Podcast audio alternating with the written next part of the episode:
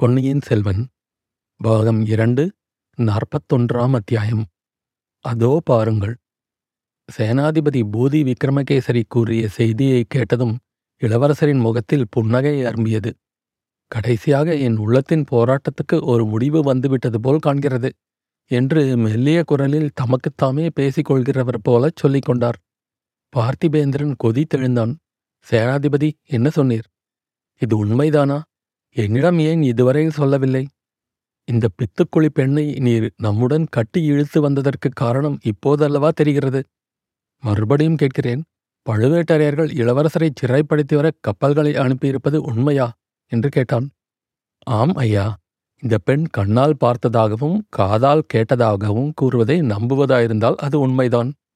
ஆஹா அந்த கிழவர் திருக்கோவலூர் மிலாடுடையார் கூறியது உண்மையாயிற்று. பழுவேட்டரையர்களை உள்ளபடி உணர்ந்தவர் அவர்தான். சேனாதிபதி இத்தகைய செய்தியை அறிந்த பிறகும் ஏன் சும்மா இருக்கிறீர்? பராந்தக சக்கரவர்த்தியின் குலத்தோன்றலை சுந்தர சோழரின் செல்வப் புதல்வரை நாடு நகரமெல்லாம் போற்றும் இளவரசரை தமிழகத்து மக்களெல்லாம் தங்கள் கண்ணினுள் மணியாக கருதும் செல்வரை ஆதித்த கரிகாலருடன் பிறந்த அருள்மொழிவர்மரை இந்த அற்பர்களாகிய பழுவேட்டரையர்கள் சிறைப்படுத்தி வர ஆட்களை அனுப்பும்படி ஆகிவிட்டதா? இனியும் என்ன யோசனை?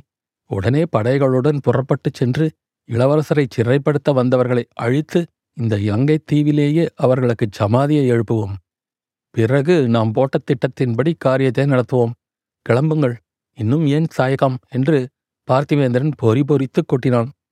சேனாதிபதி பூதி விக்ரமகேசரி அவனை பார்த்து பார்த்திபேந்திரா நீ இப்படி துடிப்பாய் என்று எண்ணித்தான் நான் முன்னமே இந்த பெண் கொண்டு வந்த செய்தியை உன்னிடம் சொல்லவில்லை.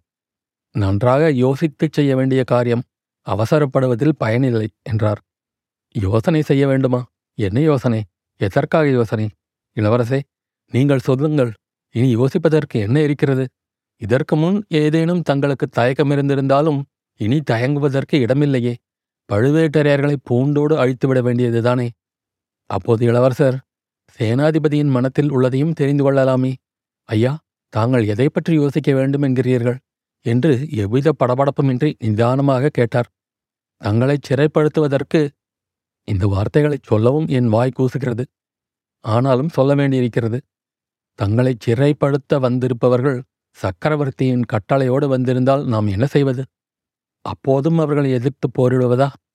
இதை கேட்ட பார்த்திபேந்திரன் கடகடவென்று சிரித்துவிட்டு அழகாயிருக்கிறது தங்கள் வார்த்தை. சக்கரவர்த்தி சொந்தமாக கட்டளை போடும் நிலையில் இருக்கிறாரா?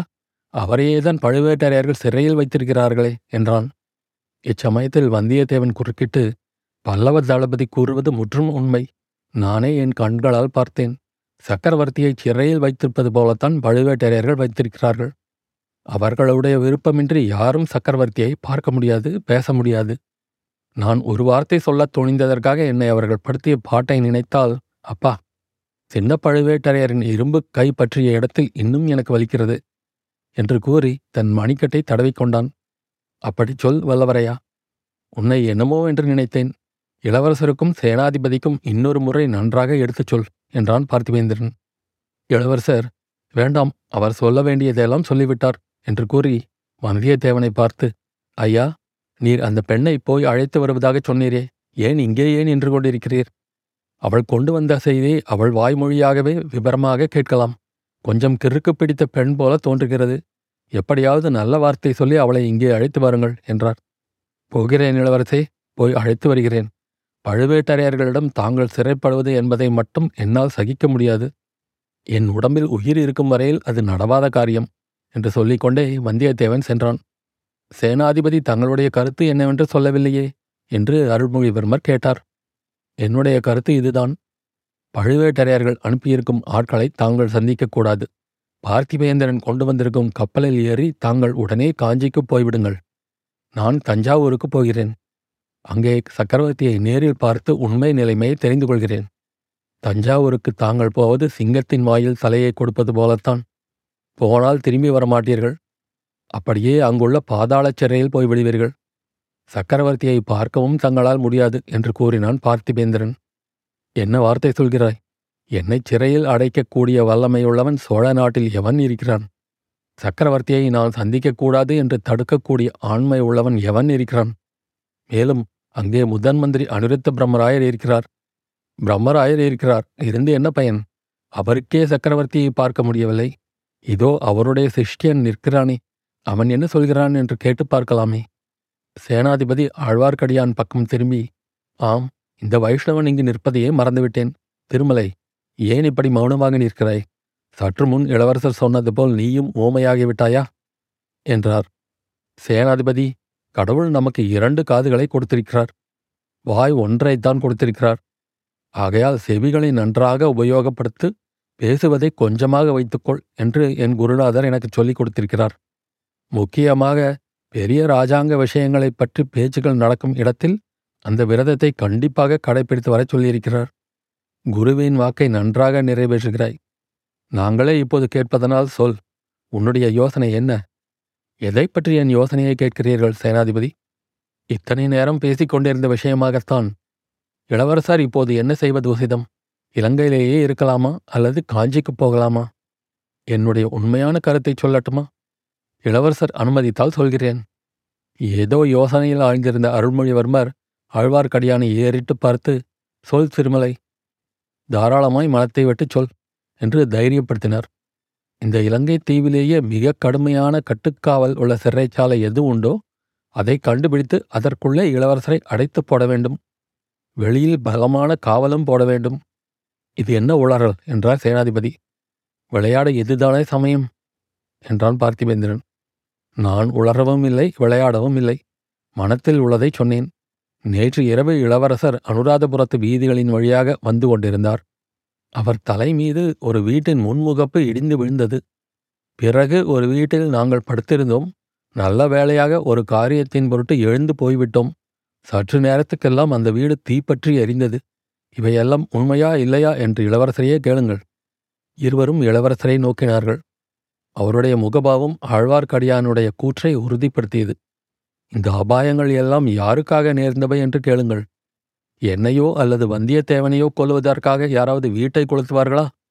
பார்த்திவேந்திரன் உடனே துள்ளி குதித்து இளவரசரை கொல்லுவதற்குத்தான் யாரோ முயற்சி செய்தார்கள். இதனால் இளவரசர் என்னுடன் காஞ்சிக்கு வர வேண்டிய அவசியம் உறுதிப்படுகிறது என்றான். கூடவே கூடாது.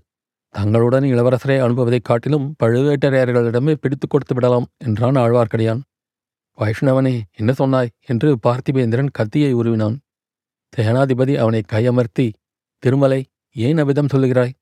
பார்த்திபேந்திர பல்லவர் சோழ குலத்தின் அருந்துணைவர் என்று உனக்கு தெரியாதா? என்று கேட்டார். தெரியும் சேனாதிபதி தெரியும். சிநேகம் இருந்துவிட்டால் மட்டும் போதுமா? பார்த்திபேந்திரர் சிநேகத்துக்காகவே உயிரையும் கொடுக்கக்கூடியவர் என்பதை அறிவேன் திருமலை. அதுவும் இருக்கலாம். ஆனால் நான் ஒரு கேள்வி கேட்கிறேன். அதற்கு மறுமொழி கூறச் சொல்லுங்கள். நாங்கள் முந்தா நாள் மாலை தம்பள்ளைக்கு அருகில் போய்க் கொண்டிருந்தபோது இவருடன் இரண்டு பேர் வருவதை பார்த்தோம். அந்த மனிதர்கள் யார்? இப்பொழுது அவர்கள் எங்கே என்று இவரை கேட்டுச் சொல்லுங்கள். பார்த்திபேந்திர பல்லவன் சிறிது திடுக்கிட்டுப் போனான். கொஞ்சம் தயக்கத்துடனே கூறினான் திரிகோணமலையில் அவர்களை நான் சந்தித்தேன். இளவரசர் இருக்கும் இடத்தை எனக்கு காட்டுவதாக அவர்கள் அழைத்து வந்தார்கள். அனுராதபுரத்தில் திடீரென்று மறைந்து விட்டார்கள். எதற்காக கேட்கிறாய் வைஷ்ணவனே? அவர்களைப் பற்றி உனக்கு ஏதாவது தெரியுமா? தெரியும். சோழ குலத்தை அடியோடு ஒழித்துவிட சபதம் செய்திருப்பவர்களில் அவர்கள் இருவர் என்று எனக்கு தெரியும். நேற்று அனுராதபுரத்தில் அவர்கள்தான் இளவரசரை கொல்லப் பார்த்தார்கள் என்று ஊகிக்கிறேன். ஆஹா அதோ பாருங்கள் என்று ஆழ்வார்க்கடியான் சுட்டிக்காட்டினான். அவன் சுட்டிக்காட்டிய இடம் அம்மண்டபத்திலிருந்து சற்று தூரத்தில் இருந்தது. நெருங்கி படர்ந்திருந்த மரங்களுக்கு இடையில் ஒரு அழகிய யுவதியும் எவ்வன வாலிபனும் நின்று பேசிக் கொண்டிருந்தார்கள் அவர்கள் வந்தியத்தேவனும் பூங்குழலியும்தான் என்பது ஊகிக்கக்கூடியதா இருந்தது. பேசிக்கொண்டே இருந்த வந்தியத்தேவன் சட்டென்று ஒரு சிறிய கத்தியை சுழற்றி வீசி எறிந்தான். கத்தி ஒரு புதரில் போய் விழுந்தது. வீயிலென்று ஒரு அலறல் கேட்டது. அத்தியாயம் முடிவு.